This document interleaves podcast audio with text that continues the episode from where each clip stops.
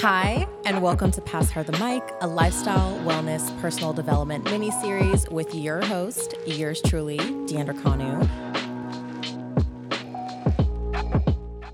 Let's welcome our guest, Sarah Guerra, to the podcast. Hello, thank you for having me. I'm so excited. No problem. Welcome, welcome, welcome. I'm excited because this is our first episode. Not sure if this is going to actually air as the first episode, but she is letting me harass her today on the episode. Can't wait.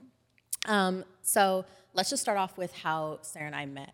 Do you remember how we met? Yeah, so it was through a mutual friend, Ajazi, and we did just like a picnic kind of nearby, I think. Um, and we were just like all hanging out for the day. Yeah. It was very relaxed. It was. It was. I met her on Easter. I think it was Easter. Oh, Easter. Yeah. Okay, yeah, yeah. Last year when I first moved to LA, and from there I've just been following you and keeping up with your content, and I just admire and appreciate the way that you do your content. Thank you. I think I feel like you've grown since I even started following you.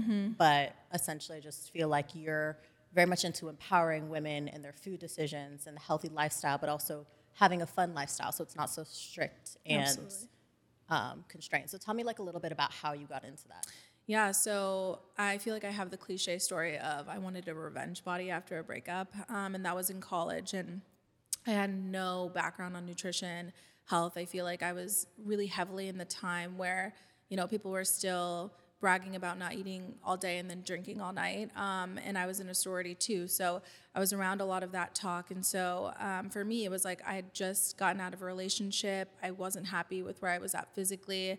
Um, and I had thir- gained about 30 pounds my freshman and sophomore year of college, and I just didn't notice it until it was like I, I looked in the mirror. I was like, "Girl, damn!" And um, you know, it was it was just a reflection period for me, and I really wanted to do the work on myself. However, because I didn't have the education, social media wasn't really like that in the sense of like spreading great information. I kind of just figured it out on my own, and I ended up losing um, that weight. However, I took an unhealthy approach, one I wouldn't recommend to people now, and it came with like a lot of trials and tribulations, and I created an unhealthy relationship with food, and it was just a really big strain in my life because I thought once I lost that weight, I would be happy, and then I wasn't.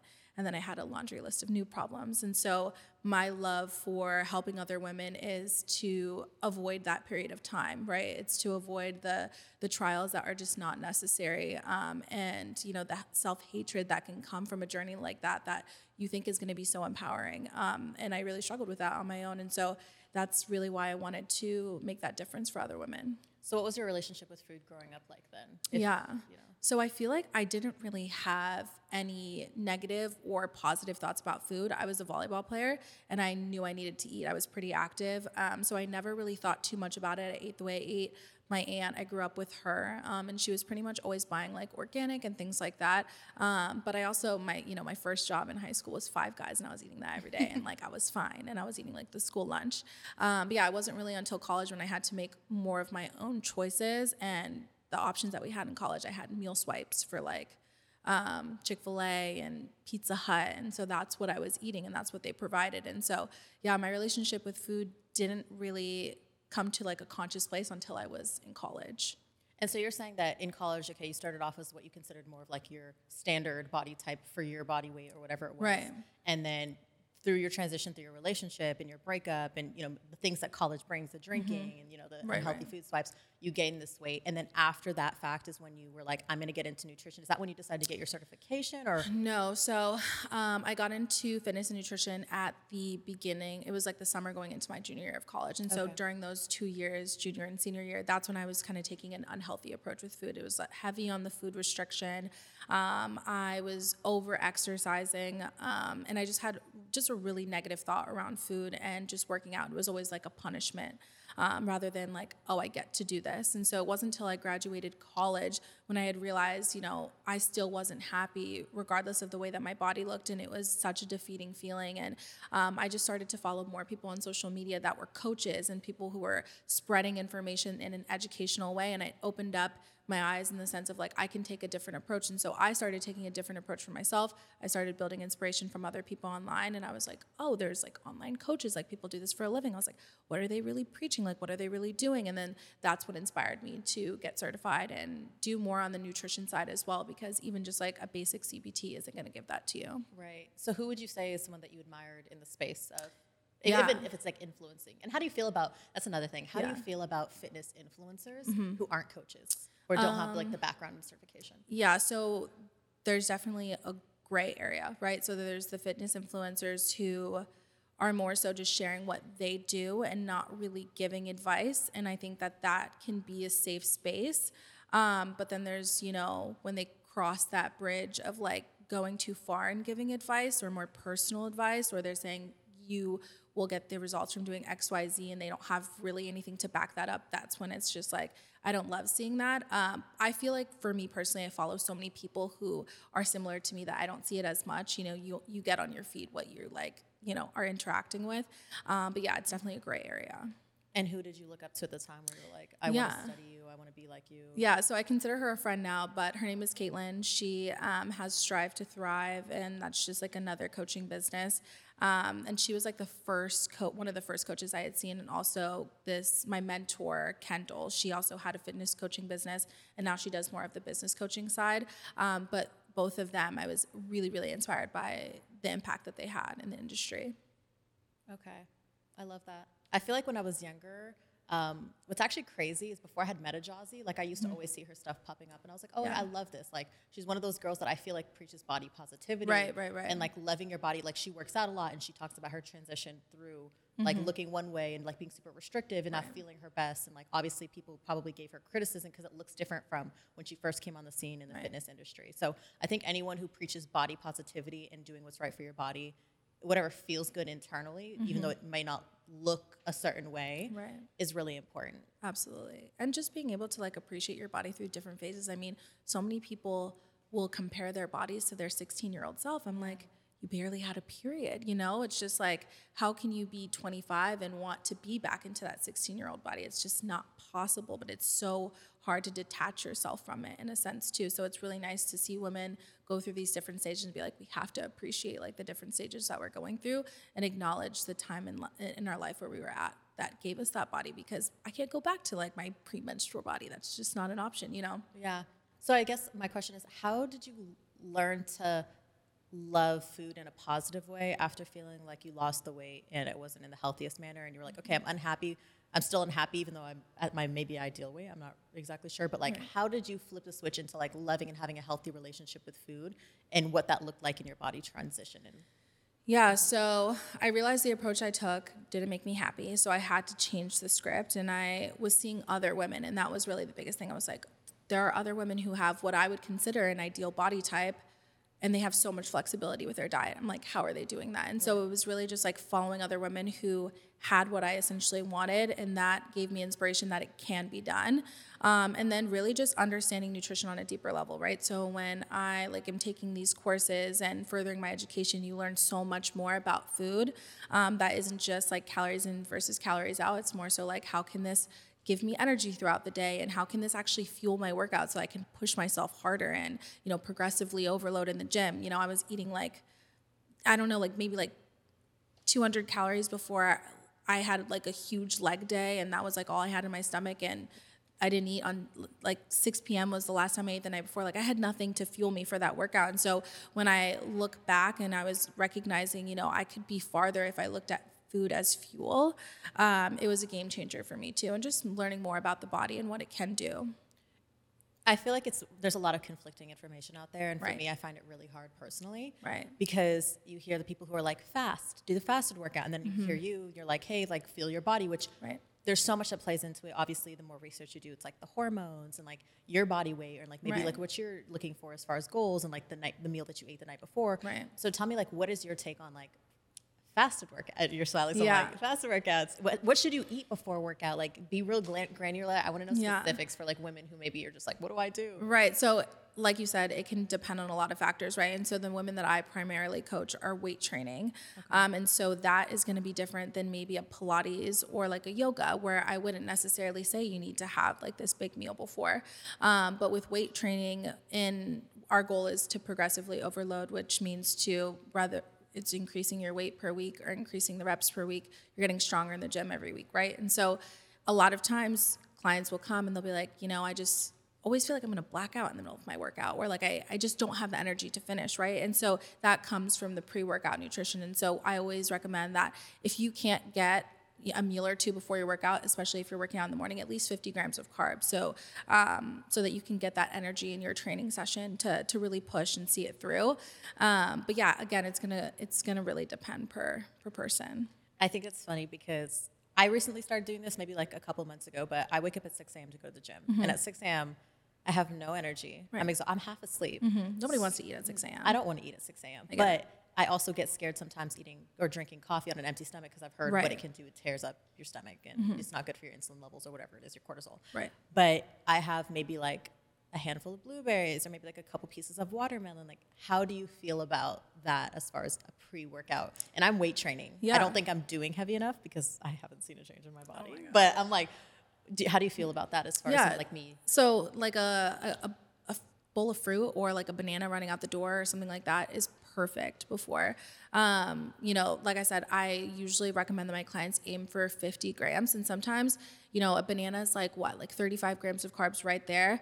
Um, you can bring banana, a banana with you on the go. You can also have a snack in your bag. So if you feel like you're halfway through your workout, and that's what's considered an intra workout when you have like a snack at the gym or during your workout, um, you can bring that with you. So if you feel like you're having low energy, you can have a quick carb spike, and that's going to allow you to again push through and maybe lift five pounds heavier than you were, were able to last time. Okay, and that's another thing. I've never thought to eat during a workout. Yeah. I didn't know how that was gonna go with like your digestion and like yeah. So you can Yeah. eat and then Yeah. instantly go back to. So you want to, yeah, you can go right back to it. So you're gonna want to pick a quick digesting carb. So like for example, a bowl of oatmeal, you probably won't physically get the energy from that for about an hour to an hour and a half after eating it because of the digestion process. However, a quick digesting carb, if you're having like um, a banana or some people, I'm sure you've seen people like have Rice Krispie treats. Like it's that quick carb, that quick um, spike, and that's where you're gonna get your energy from in your training session. Um, I feel like before in my like early coaching days, I've always been like, yeah, just have like a Rice Krispie or whatever. Now I'm like, you know, let's have a let's have some fruit. Like let's you know take let's still have a whole food if we can, or um, you know, just taking that approach rather than just like shoving a processed quick carb down your throat. But yeah. Okay, so we've we've made it to the gym. We've we've talked about the pre-workout snack. We've gone to the gym. Let's say post-gym. Mm-hmm. I hear so many different things about eat right after the gym, or don't eat right after the gym, or eat this Mm-hmm. right after, eat protein right after the gym, or eat carbs because this is Yeah. when your body's metabolizing. You know, what do you think is the best post-gym snack? Yeah, again, I think it's overcomplicated. I think the main thing you need to be worrying about specifically for your goals is how much you're eating in, in a day as a whole. As quickly as you eat it, I don't think the average person needs to pay as much attention. If you're a bodybuilder, it might be a little bit different if you're planning to step on stage and compete. Um, but for the average person, which is most people listening who are looking for advice, eat as quickly as you can so that you're not like you know starving after a workout um, but focus on high protein and good amount of carbs after but you don't need to be rushing it's not like it's it's not going to do much of a difference for you whether you have it 10 minutes after your workout or an hour uh, but again for the average person just pay attention to the overall day and how much you're consuming Okay, so for you, you're saying it basically doesn't matter. Like yeah, as long it's, as your it's day not that good. deep. Yeah, and and I know a lot of people in the same sense are asked that question. They think, oh, like can I eat before bed? And there's all these other things, right? It's all these rule timings around food and essentially like just do what works best for you when it comes to meal timing. Pay attention to how you feel especially with the nighttime. A lot of people are like oh can't eat late. You're gonna gain weight. It's not necessarily that you're going to gain weight. It's the digestion process is so different from like going into rem sleep and it's two processes butting heads. And so you want to go to bed you want to finish eating around two hours before going to bed just so that you can finish the digestion process so then you can enter this new process but it's not like you're gaining fat right and so it's like if you're hungry at 9 p.m and you're going to bed at 9.30 like and you really don't go to bed starving you're probably going to have a harder time falling asleep but um, yeah i'm kind of rambling now Well, no, you're making you're making a lot of sense, and I love that you're saying that because, like me personally, something that I found, I feel like I'm in my best shape when I am giving myself two hours at least before bed. I sleep the best. I feel like I wake up feeling the best. Yeah. Um, but if I am starving, of course, like having something maybe like more protein based instead of carb based, I don't know, that just makes me feel better. Mm-hmm. Um, and then also, we obviously understand that everybody has different body types. Everyone has different things going on with their hormones or just where they're starting. So this isn't information that we're saying you have to take it like this. But um, give me your perfect like day of eating. So like give me like what I eat in a day, kind of you know when you're trying to lean out, and then like a typical uh, meal a day? Yeah. So, for starters, I think a lot of people, when they are trying to lean out or cut, they're like, how do I need to change? Like, what foods need do I need to remove or what foods do I need to add? It's more so like the portion sizes of things is really where you want to focus. So, like, my full day of eating might not be that different physically with the foods that I'm choosing. It's the portion size of them. There are going to be some swaps that I make, um, but for the most part, it's portions. Um, but just like an ideal, like typical day, I, I, know you'd be seeing me eating my overnight oats. Like I love a good overnight oats or like an oat or something in the morning. Um, I put some Greek yogurt in there for extra protein, some fruit for some micronutrients. Um, I put some nut butter on there that's a healthy fat, and that's my breakfast of choice. Um, I am someone who is a stickler about not having caffeine on an empty stomach or having it, you know, as soon as I wake up. And so I usually push off caffeine two hours before after waking up, and I always have it with a meal. So it's not like I'm having that before I eat my breakfast. So that's typically my situation. I'll have my breakfast, I'll wait a little bit, and then I'll have a coffee. Um, for lunch, sometimes I'll do like a big salad, but it still has like grains in it. So like a Mexican style salad, chicken, ground beef um, a ton of micronutrients from like the spinach and things like that, or the salad mix, um, and then I'll add like a like half a cup of rice or something like that. And then for dinner, I love a salmon bowl. Like I love a fajita bowl, like a shrimp bowl. Um, I'm such a bowl girl, so typically all of my breakfasts and lunch pretty much are interchangeable, and they're always some type of bowl. So is there snacks in there? Are you a snacker or not really? I don't snack as much, but I think it's because I'm so intentional about the way that I set up my meals that I don't really have the urge to. Um, and also understanding that like I've been eating kind of this way for such a long time and your body adapts in the sense that like a lot of people when they start to work with me, they're like, I have these high sugar cravings. I want snacks all the time. And then when you start to change the way that you eat, your body also is going to change in terms of like the cravings and, you know, what your body wants and what it doesn't want. And so I used to snack a ton, but now I'm like, really need a snack like that. Like I don't have the de- desire to, but it doesn't mean I don't do it. A snack usually has a protein source in it for me, like a protein shake or, um, you know, I'll have like those chomps from Trader Joe's or something like that, just so I can like get a little bit of extra protein in. But yeah, that's typically what a snack will look like. So I guess this seems like to make it super easy for and digestible for people. It seems prioritize protein. Yeah. Because I'm hearing protein in pretty much every single thing. So like mm-hmm. protein to you, can you give like some examples of easy proteins to just Yeah. So again, a bowl thing. Something with a bowl. So I'll do like a chicken bowl. I'll do um, like a like a stir fry with chicken, shrimp with chicken, or shrimp with um, stir fry. Um, you could you can make a sandwich with I do organic deli turkey, a light cheese. You can get a lot of protein there. Um, whenever I have protein shakes, I typically go for a vegan option, and then I'll mix that with frozen fruit, um, some easy protein. Egg whites with my eggs, that's an easy one. Um, if I want like a big like home style breakfast, I'll do like one egg and a cup of egg whites because it's a ton of protein, lower in fat, um, and those are probably like my main protein sources. Okay.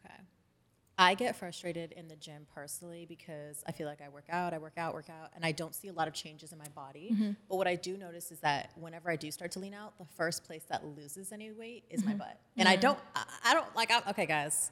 I know I'm built like a stallion. um, I don't have a lot to lose in mm-hmm. my butt because we're not, it's not like I have a BBL butt, mm-hmm. but that's the first place I lose weight, and yeah. I never feel like it falls off my stomach. Like I never feel like it feels falls off my back and arms. Mm-hmm. So I feel like that discourages me, and then I'm like, okay, like now I'm trying to like hold on to that, right. but also trying to lose the rest. Yeah. So what would you say as far as like tips for women who feel like they're experiencing the same thing? Like how do we hold on to certain areas, or is that even possible? Yeah, so I'm sure you might have heard that you can't spot reduce fat, right? And so it's kind of the same thing in the sense that you can't decide where eh, you can't decide where the fat's going to leave the body, right? And if you hold more fat in your glutes, then that might be one of the areas that the quickest. However, there are things you can do to support that, right? And so again, high protein is going to be really favorable in a in a situation where you're trying to lose body fat, so that you can keep the muscle mass that you do have on your body. Um, continuing to push in the gym and progressively overload, um, I think that that can be um, another topic for sure because I think that can be complicated for a lot of people, but you want to still be pushing yourself in your training sessions for sure. Um, and then maybe if you feel like your glute needs a little extra work, maybe that's a session that you give you know, another day too specifically. So sometimes I'll have like two leg days, but then I'll also have like a glute fo- focused accessory day that's a little bit lower impact, um, but I'm still getting some more repetitions in for my glutes. So there's a couple ways to support it. And then, of course, you know, just generally looking at your nutrition, that's going to play a huge role as well. How do you? How many days would you say the average person should be working out? Yeah, average is so hard because everybody has different jobs. Um, I would say, you know, between three and four. I have some clients who generally cannot work out more than three sessions a week, and they make amazing progress with those three sessions because they're so intentional. Um, and obviously, they're they are curated for them. Um, but then we have some girls on the team who work out five days a week, and that's great for them. So it's so important to look at your lifestyle, what makes sense for you. I think a lot of people set themselves up to fail when they are like overnight nurses and are working like back to back to back shifts, but they're also trying to hit five workouts. Like that just doesn't work for your lifestyle. So let's pick one that's going to decrease the overall stress in your life you know you're going to be able to show up for and you can push hard for because you have the energy for. So I'd rather have like three really great sessions where your energy is super high and you have um, the capacity to show up for it rather than like five half-assed sessions essentially. That makes sense. And I feel like something that you're you're saying it's recurring is intention, intention, mm-hmm. intention. And I feel like for women, there's fear around losing weight or like getting into the shape that they want to or like feeling their best because there has to be so much intention. I feel like mm-hmm. it becomes your whole world. Like now you have to start, me- you know, you can meal prep or right. now you have to go to the grocery store and like look for specific things that might be foreign to you or like outside of your understanding. Um, so like what, how can you soothe people's thoughts when it's like the fitness and your well-being is basically going to consume your whole day? I feel like at this point, like you yeah. have to be thinking about it. You have to be intentional with it, which means mm-hmm. it's going to take a lot of energy. I feel like that scares a lot I feel like that scares a lot of women. Yeah, it. I think it can be to a level consuming in the beginning, especially because it might be that you're adding in or doing things so differently than your normal life. Um, but I think you start to build an appreciation for the like the way that you show up and how you see it not just physically affect you, but mentally, like your mental clarity, your energy throughout the day. And it's like, oh, I want to show up like this. Like I'm gonna go out of my way to show up like this. Like yes, it was extra work in the beginning, but I understand the the outcome and what I get out of it um, and also one step at a time. Like it's so it's so interesting and so funny to me. Like we always talk about like this fitness journey, this fitness journey. Mm-hmm. It's just life. Like let's be so honest. Like it's just life. You're never gonna wake up one day, look in the mirror, and be like, I'm gonna stop taking care of myself. Like you're never gonna do that. You're not on this journey that has an end. You're just living your life and you're trying to feel your best both physically and mentally while you do it. And so when I think you take the pressure off of like I need to see these results in X amount of time, XYZ for a trip, and you take that pressure off, it becomes so much more manageable and achievable and does that that's idea of being so afraid of the change it just becomes a little less frightening when you know you have time to do it and implement it and i'm always like one step at a time like you don't need to change your whole process and you know do add five different new things to your routine pick one get it down, implement it into your routine, add another. Do the same thing, add another. Mm-hmm. And then you're gonna realize that, you know, time goes by, you're starting to see results, but it wasn't overwhelming because you took one step at a time. I feel like with anything fitness related or health related or weight loss related or getting into shape related, there can be stigma to certain people online. Mm-hmm. I feel like you have a presence on Instagram and maybe you've had people in your DMs being like, why are you advocating for women to want to you know change the way that they look or i don't know if you've ever had like someone say hateful things i know i have whenever i speak about wanting to be in the best shape of my life right. i feel like women get kicked back and they're like that's so anti-body positive but i'm like right. that's i think that's detrimental to a lot of women yeah to feel like you should shame someone else for wanting to feel and look their best mm-hmm. um, so, uh, what would you say to those kind of women who look at someone wanting to lose weight or someone wanting to feel their best or someone wanting to like recomposition their body mm-hmm. as a negative thing? Yeah, so I think that we can say that that person needs to look inward, right? It's like they're projecting something. And um, again, going back to my clients, I, I talk to so many people and potential clients on calls who have that they're almost afraid to vocalize to me that they want to make physical changes even though they're on the phone with a trainer who like that's why they're looking to sign up for the program but they can't say it. They, they can't really say like i want to lose x amount of weight or i want to look different. They're like you know i love myself but you know i just want to feel better. I'm like you can also vocalize the things that you want to see too and i think that that's okay. It's we, we are in such a body positive era um, that people are afraid to work on themselves because they think that that's showing them, that's saying, oh, I don't love myself, like I don't love my body.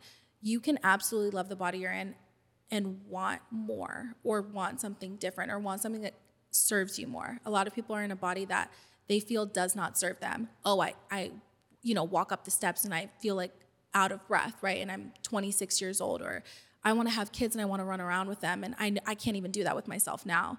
And so there's so much same, a shame associated with wanting to change, I think, right now. But um, when you take the time to look inward and understand your why, I think that can kind of help people fear less the, the judgment of wanting to change. Um, also, I always tell people this I'm like, listen, I want you to get the body of your dreams too. However, you can't hate the body you're in. That's to get you there. Like, you're going to look back and be so appreciative that that body worked their ass off to get you to where you want to be. And so I think when you take, when you flip the switch like that and look at it from that perspective, you're like, oh, I can create self love while still working towards something that's going to serve me better. Absolutely. And that's like such an important conversation that I think people need to have is that self love doesn't mean staying exactly the way that you are. Mm-hmm. I think people think that self love is I have to love myself like this and this is infinite and this is the only option. Right. I think real self love is looking yourself in the mirror and not like necessarily visually, but like reflecting and being Mm-hmm. like, do I feel good? Right.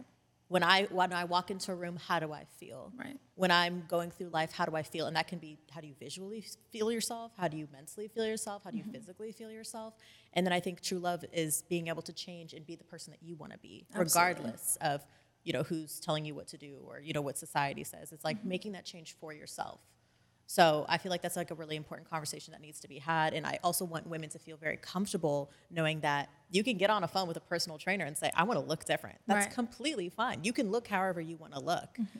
and and feel empowered in that. And it doesn't mean that you hate yourself. It means you love yourself so much that you know what you're capable of and you're capable of putting yourself in a different position visually, mentally, physically than you are right now. Mm-hmm. and it takes a lot. It's it's hard to ask for help. I it's so interesting that so m- many women try to do this by themselves for so long and will be in the same cycle for 10 years and they'll, they'll get on the phone with me and they'll be like, you know, I just feel like I should have figured this out myself. And I'm like, why? Like, who who taught? Who's teaching us? Who in school is telling us how to eat? Who in school is telling us how to move our bodies in a healthy way? Like, why should you know? Like, did your mom know? Did her mom know? Nobody really knows, right? And it's like the same sense of like therapists need therapists, doctors need doctors, like all of that. We all need help. No one is above that. And I think that people just feel so much that they need to figure out this fitness thing on their own. And it's so okay to ask for help and it's so okay to vocalize that you want to be in a different position. And I'm such a stickler on the fact that I know that a fitness journey is just a catalyst for other things. Like feeling good in your body and treating your body correctly from the inside out is going to allow you to show up better like you like you said hold your head up higher in a room but also it's going to give you mental clarity when you start to feel like an actual human and less of a shell which a lot of people just feel like a shell and don't know it.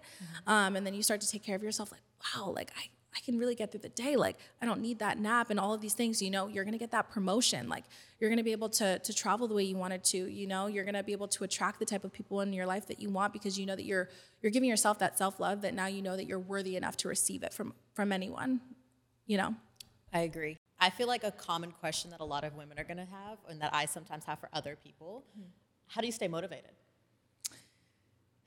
it's it's fleeting. Motivation is fleeting, right? And I know you hear it all the time, I'm sure, like discipline, discipline. And I think it does come down to that. But again, when you are on this journey for long enough in a healthy, balanced way, you start to feel it when you're not doing it anymore, right? Like I'm self motivated because I want to feel good during the day. Like I want to feel good when I'm, you know, going through my day-to-day emotions like i don't want to feel low energy like i don't want to feel constipated because i've been eating out for like x amount of days in a row because i know what that feels like. And so even when i travel sometimes right I, I like will travel for maybe like two weeks at a time and i'm so like out of my routine in a sense i come home and i crave it because i know how good i'm gonna feel. And so my motivation isn't just a physical like i want to look this way. My motivation is i truly want to feel so good and i know that that comes when i'm on my routine I feel like, yeah, to me, motivation is discipline, which is, we all know that. Mm-hmm.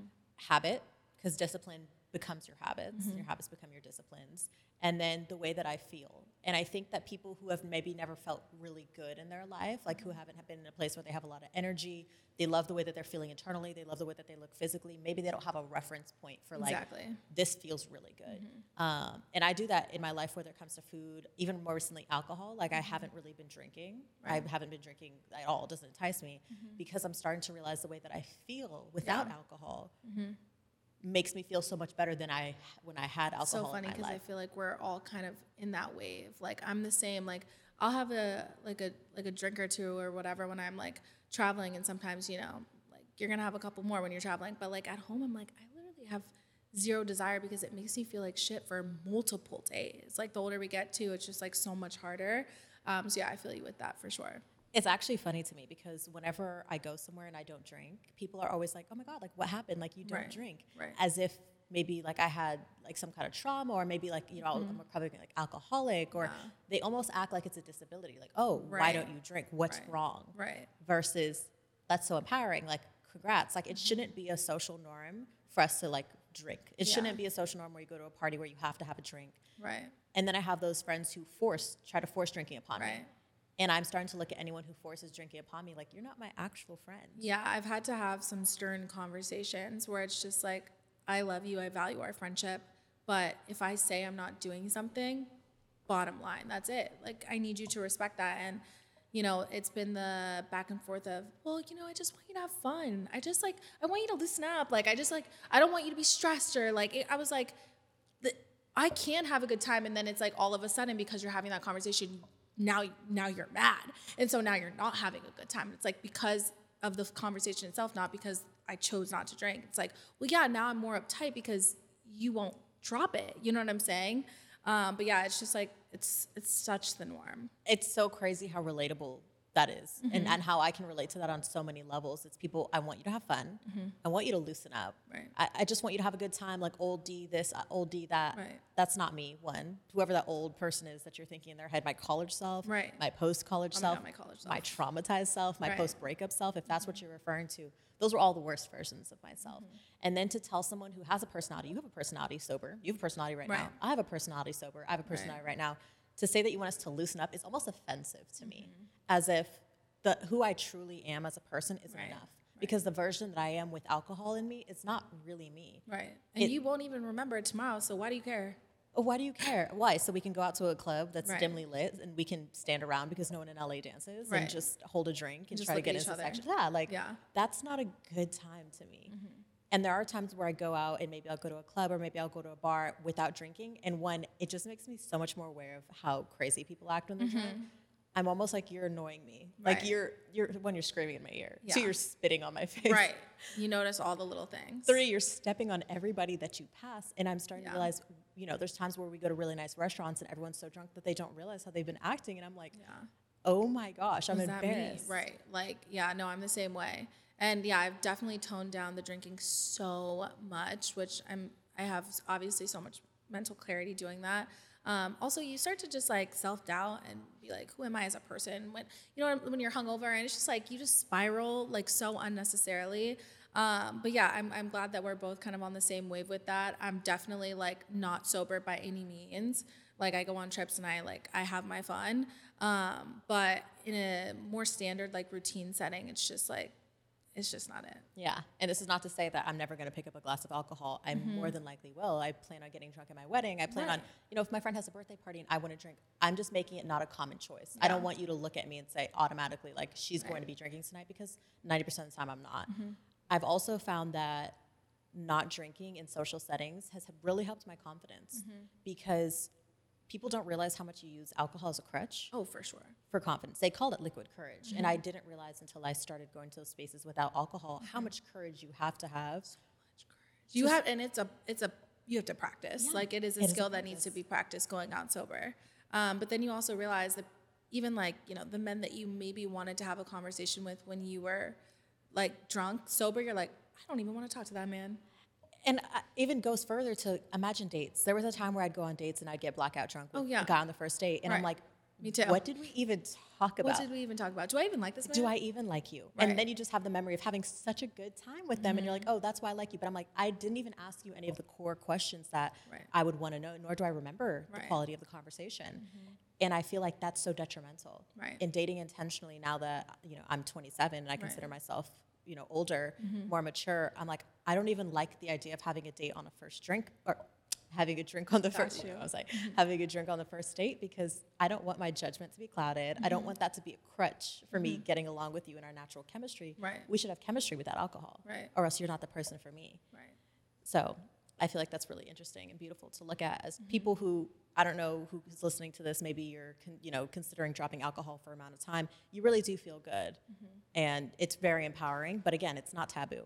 This is not to talk down on anyone who drinks. No. I used to drink like a fish. I think everyone's on their own journey for sure with it. Um, yeah, and I'm not looking at my friends who drink more than me and thinking any type of way about it because again, we're all on our own journeys. Right. Also, yeah, I'm about to turn 27 too, and I think age like has a huge part to play in all of that, especially because we feel it so much more, like the effects of it. Um, also, our frontal cortex, she's developed now. Yeah. So we're making big girl choices, and so I feel like it, it- everyone in their own time for sure. I loved, and this is to go back to food. I love, love, love the overnight oats recipe, and I want you to know that I eat it every day. Okay? It's amazing. Let's start to start off with. Yeah. But I want our listeners to know how to make this overnight oats Yeah. recipe. And guys, I'll also tag her in this episode so that you can see it because it is amazing. It's so good. Can you break it down? Do you have the measurements? Can you be specific? Yeah. So you're gonna do half a cup of oats, oats of your choice. You can do steel cut, organic, whatever you want to do. Um, I've been typically going for the organic recently, so I'll do a half a cup of dry oats. I do one cup of milk, which is um, an, a milk alternative. Pretty clean ingredient. You can choose the milk of your choosing here. Um, I will do about a tablespoon of maple syrup.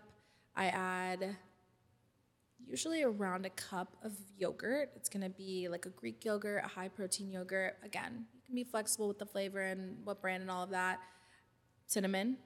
What else do I add to it? Vanilla extract. Vanilla extract. I've, I've studied her you recipe. know, vanilla extract. Uh, half a tablespoon of vanilla extract. It's pretty low.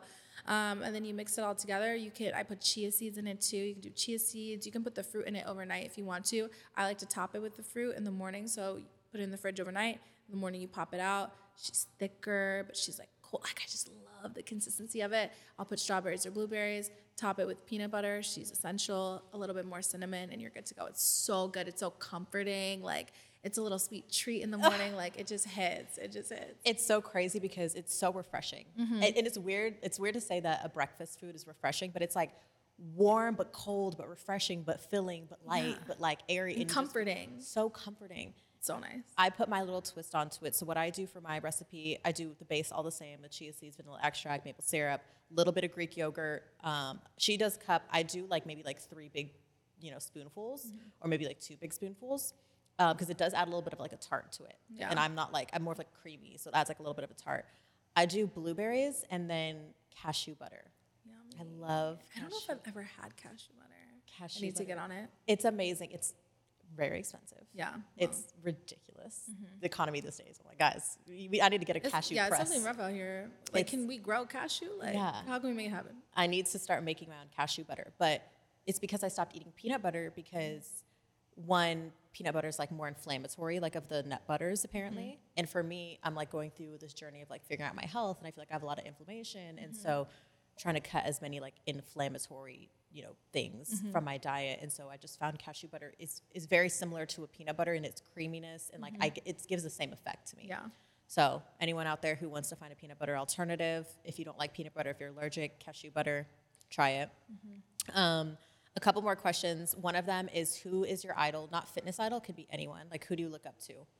Hmm. And why? That's a hard question. I feel like I have people that I idolize for different reasons or look up to for different reasons. I would say right now, my idol in life. And take your time. D, you're putting me on I this. know. I just want to. It doesn't have to be your idol for life. It can be someone that you're inspired by, that you look up to, that they like set a really good framework for how you has like maybe has shaped you or like you know someone that's inspired you in different ways or like changed your life in a certain way Yeah, so I would say I'm always, always inspired by my first business mentor, Kendall. Um, she started in the fitness industry and now she does business coaching. And her, the way that she shows up has not changed since the minute that I came across her on social media and the impact that she has on people. I mean, I would not literally be sitting in front of you today if it were not for this woman. And so I feel like I, I always look up to her and she's just such an inspiration and she just shows up so confidently as herself and she hasn't strayed in any sense. The more money she makes has not changed her. And um, she truly cares at her core to make an impact in this world and in my life she she has and you know that I've been able to impact so many people because of her right that domino effect and so she's just she's always gonna be someone I like inspire like I get inspiration from and I'm inspired by I love that. And I really appreciate people who are authentically themselves. I feel like true self love is being authentic and not feeling like you have to fit into a box, even if not everybody understands you, Right. because we're not all meant to be understood, and that's completely fine. So I really love that she's authentic and inspires confidence in you. So I think that's really beautiful. Um, so, two different questions that I'm going to be ending off each podcast with. So, the first one, and you could answer this or you, you know whatever makes you feel comfortable. What is an insecurity of yours that you had to overcome and how did you overcome it? Now this can be something that you've talked about already or maybe a different insecurity.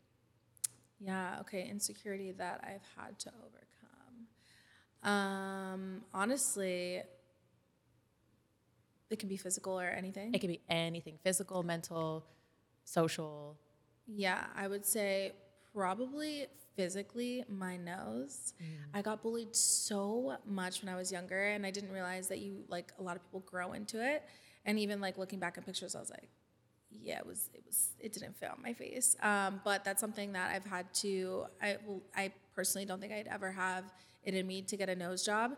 And so I think that that's something I've had to learn to love, and now I like, can see that it fits my face so much more. But it's just like it's taken so much time to to get to that point where I'm like, you know what, you're beautiful. Like it does fit your face, and I don't need to think back on the people who like bullied me back in the day. I mean, we were in like sixth grade, you know. i love that so it's pretty much like over time you just grew to love it it Yeah. wasn't anything that you had to go out of your way and do No, it wasn't. Well, so yes and no. Um, I think it's more so like I've had to, I've had to go out of my way to accept the fact that like this is this is the way it looks, but now I can see it for what it is versus like see it for when I was so much younger when it like didn't fit my face as well, and now it does. So i love that okay and the last question mm-hmm. is what do you love about yourself and why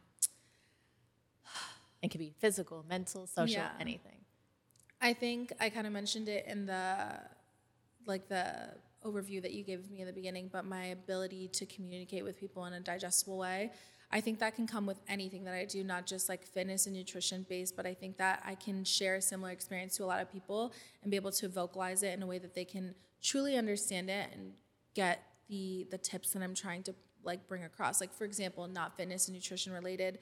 I've I guess this is also an insecurity. I always struggled with my natural hair. So I'm really happy that I'm sitting here right now with my curly hair. It's But stunning. Thank you. I've always struggled with that. And so even just being able to share my experience with that um, in a way that is well spoken and understandable and digestible and people are like regardless if they felt this in their life or not they under they were able to understand um, it's it's really I feel like it's a really beautiful quality to have so I love that No, I love it. Well, thank you so much, Sarah, for coming to the podcast. We had an amazing conversation. I'm happy that you were able to join us. And you guys, thank you so much for listening. Don't forget to like, comment, and subscribe.